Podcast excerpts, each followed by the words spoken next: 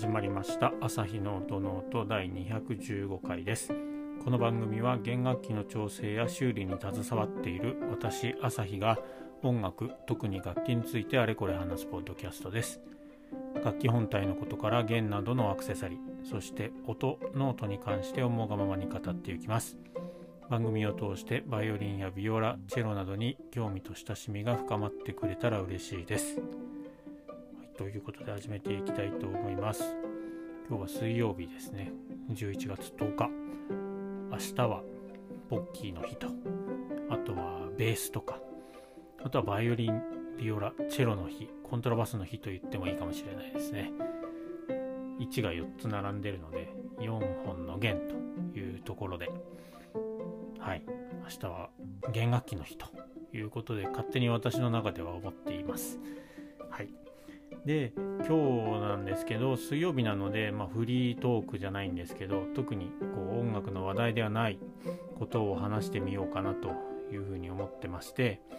で以前、えー、配信したんですけどカメラを修理に出してきましたということで言ったと思うんですけどそのカメラが、あのー、修理から上がってきて帰ってはもう来ています。で一応修理がちゃんとできているはずなんですけどその辺のチェックも兼ねてテストっていうか試写をしてでそれがフィルムカメラなんでフィルムが現像から上がってきましたっていうのとあとはツイッターでさっきあげたんですけど、えー、物が届いて先ほど開封の儀が筒がなくこう終わりましたのでその辺も含めてお話をしてみようと思います。でカメラに関しては、えっと、ローライフレックスっていう、えー、カメラなんですけどそれの、まあ、一番初期の方の、えっと、カメラです。でそれがまあ修理から上がってきましたっていうところで、えっと、ローライフレックスっていうことでこうググっていただけると分かると画像が出てくると思うんですけど、えっと、ペペットボトルじゃない牛乳パックの1リットルのじゃなくてちょっとちっちゃめなサイズあるじゃないですか。あれぐらいの縦長なボディをしていてでレンズが上下に1個ずつついてるっていうああいう感じのいわゆる二眼レフって言われるようなレンあのカメラがあるんですけどその、えー、カメラが戻ってきたという感じです。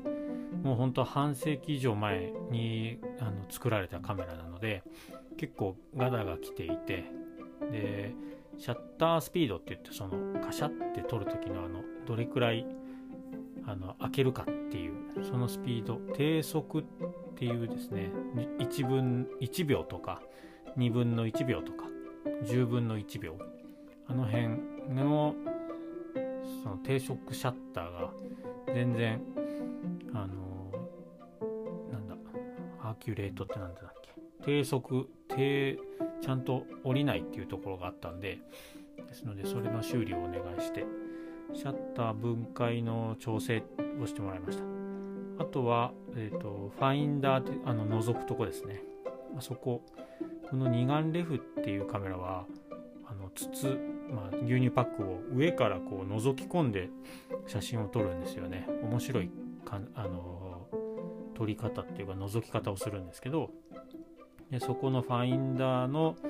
えー、クリーニングとあとピントの位置の調整をしてもらったっていう感じです。ですのでオーバーホールっていうわけではなかったんですけどえっ、ー、とその作業報告書のカテゴリーだと,、えーと、重い修理って書いて重修理って書いてありました。オーバーホールのところにレ点っていうか丸がついてなくて重修理っていうところに丸がついてたのでそんな感じの結構大きめな修理なのかな？という感じです。で、あとはレンズのクリーニングもしてもらって、まあ、もう古いレンズなんで、ちょっとカビはもうどうしようもなくて、ただちょっとだけ曇りが曇ってる感じがあったので、それが綺麗になっていて、あらびっくりっていうぐらい、本当レンズがピカピカになって帰ってきたのもそうですし、あとはその覗くところですね。あそこも中にガラスガラスじゃない鏡が入っていてでその鏡を多分綺麗にしてくれたんだと思うんですよね。なのでものすごくあの見やすくなってました。明るくなってたしびっくりするぐらいピントを合わせるのがフォーカシングですね。が楽になってたのでまあびっくりするぐらいいい感じの仕上がりになっていて感激しているっていうとこでした。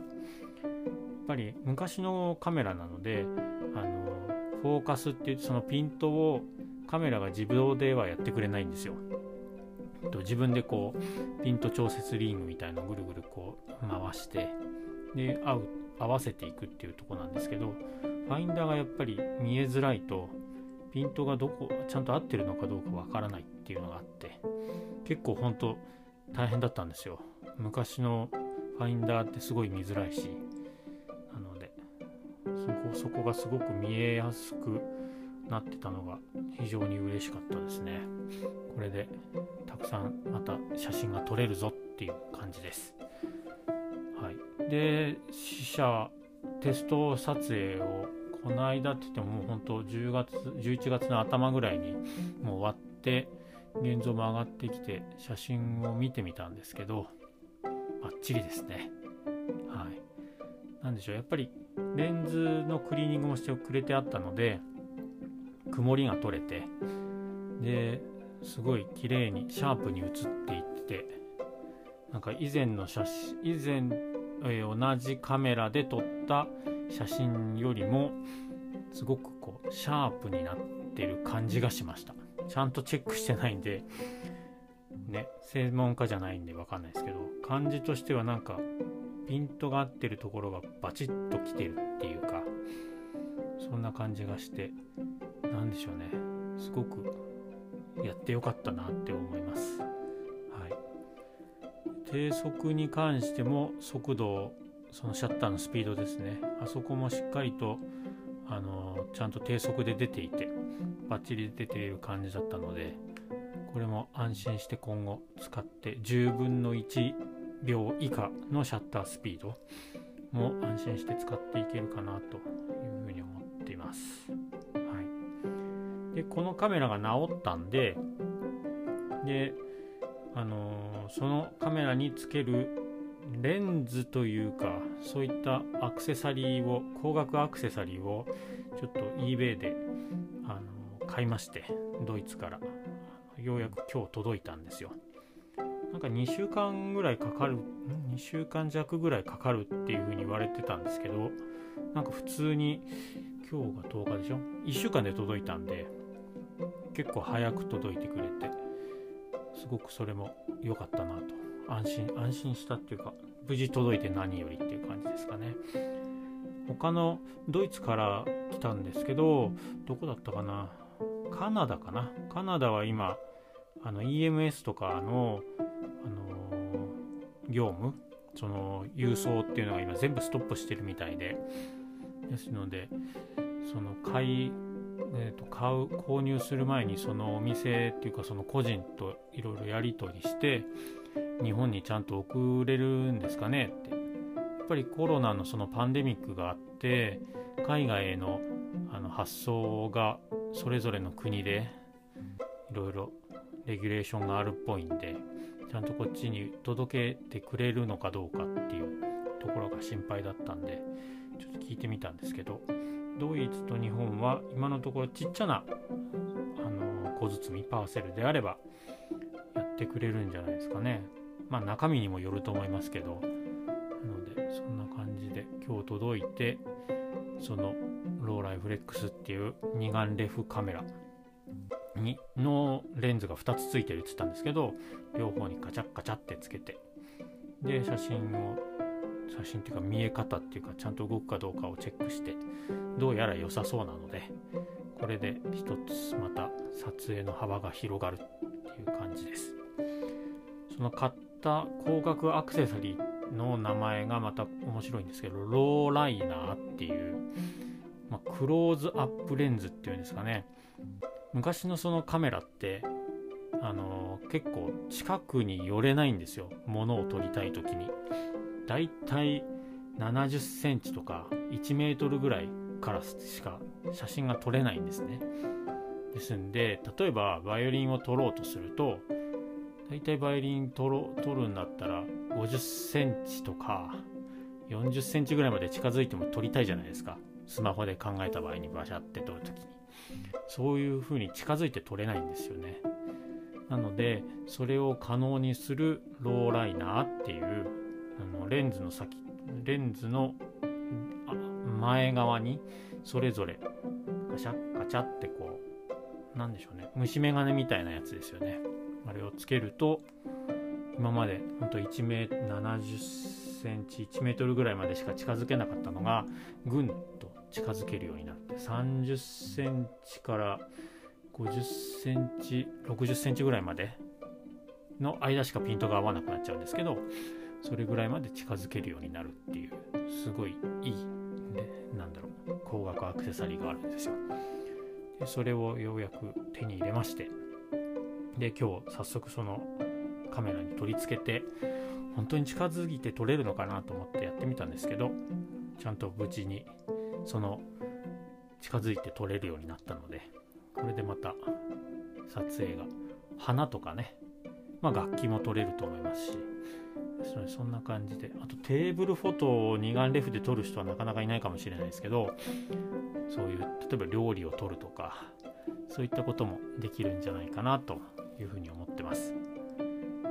うん、カメラのそのシャッタースピードがやっぱり遅いものもしっかりあのちゃんとしたスピードで、え切れるようになると部屋の中でも撮れるしそうするとテーブルフォトっていうかその辺でも今回買った光学レンズを使えば撮れるようになるしどんどんどんどんこうローライフレックスを使う、えー、シーンが増えていくっていうところですごく楽しみですね。はい、ローライフレックスか誰か使ってる人いるかな？僕の知り合いでは1人全く同じ、えー、ロライフレックスの MX っていうモデルなんですけどそれを使ってる友人がいてコロナなのでコロナになってから2人とも。そうでもないか。あの人はコロナになってから買ったらしいんですけどなので私はそうですねもうちょっと前から持ってたんですけどなのでいつか取りに一緒に行きたいねっていう話をしてるんですがなかなかまだねちょっと出ら出られてなくて冬の写真もちょっと撮りたいですね。はい。ほんと趣味でフィルムカメラばっかり持ってますんでデジタルカメラは1個しかないのでそんな感じですね。この間の金星食に関してはえっ、ー、とデジタルカメラですね。だからデジカメ2個持ってるのか。まあそんなどうでもいいかもしれないですけど。はい。ですので今後もそのカメラ私よりも年上のカメラを使って撮っていこうかなと思いますので。で定期的にやっぱりシャッター切ったりとか巻き上げたりしないとやっぱりご機嫌斜めになっちゃうんで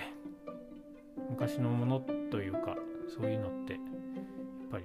ちゃんと適度に使ってあげないといけないなっていうのをすごく感じています。ですね。まあ、電気を使わないあと電池も使わないので本当機械式なんで、まあ、直せば本当ずっと使えると思うんですよね。フィルムがなくならない限り。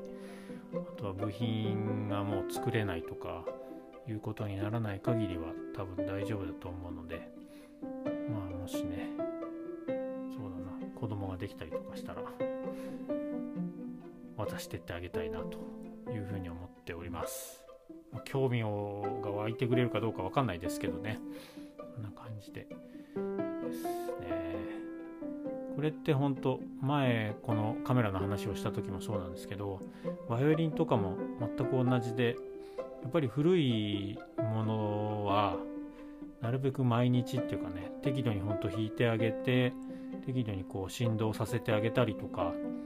ペグを回してあの調弦してあげたりとか弓の場合は毛を張ってまた緩めてとかいうのをしてあげる。っていうのはすごい大事だなっていうふうに思います。ずっとやっぱり置きっぱなしだとネックが起き上がってきてしまったり要は指板が下がってしまったりとかあとは剥がれちゃったりとかペグ回ってないのでペグくっついちゃったりはしないと思うんですけど固着してなかなか動かなくなっちゃったりとか。そういったトラブルはやっぱりどうしても出てくるので古い楽器に関しては。まあ新しいのもそうなんですけどですのでやっぱりこう電気を使わ使うものもそうですが使わないこういうカメラないあとは弦楽器バイオリンピオラチェロこの辺も適度に本当弾いてあげるのはすごい楽器にとってカメラにとっていいんじゃないかなと思いますので皆さんもしバイオリン弦楽器やられてる人は練習しましょうねっていうところですかね。私はカメラを持って早く外へ行きたいっていう感じでございます、はい、というところで今日はフリーでフリートークというところでカメラについてすいませんお話をしてみました。すごいすごい早く撮りに行きたいっていう感じですね。はい。また写真が出来上がってきたら多分載せたりとかするかもしれませんので興味のある方は覗いてみてください。えっと Twitter ではしか多分載せないと思います。インスタの方で載せたら一番いいんですけどインスタの方はあの楽器の修理とか調整の写真とかしか載せてませんので、まあ、プライベートな方のでは載せてるとは載せてはいるんですけどですのでそんな感じでまたできたら写真載せていきますので、うん、覗いてみてください。では今日の朝日の音ノートはこの辺にしたいと思います。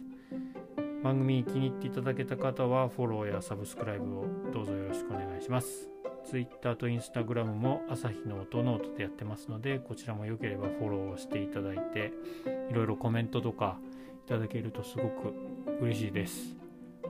毎日こう一人でマイクに向かって話してるだけなので皆さんがどんな感想を持たれているのかカメラの話はいいから楽器の話しろとか そういうのでもいいですしですのでもしよければ何かいろいろ感想とかをつぶやいていただけると嬉しいです。あとは、お便りも募集しておりまして、まあ、ずっと募集してるんですけど、あの番組の概要欄にあの Gmail ではあるんですが、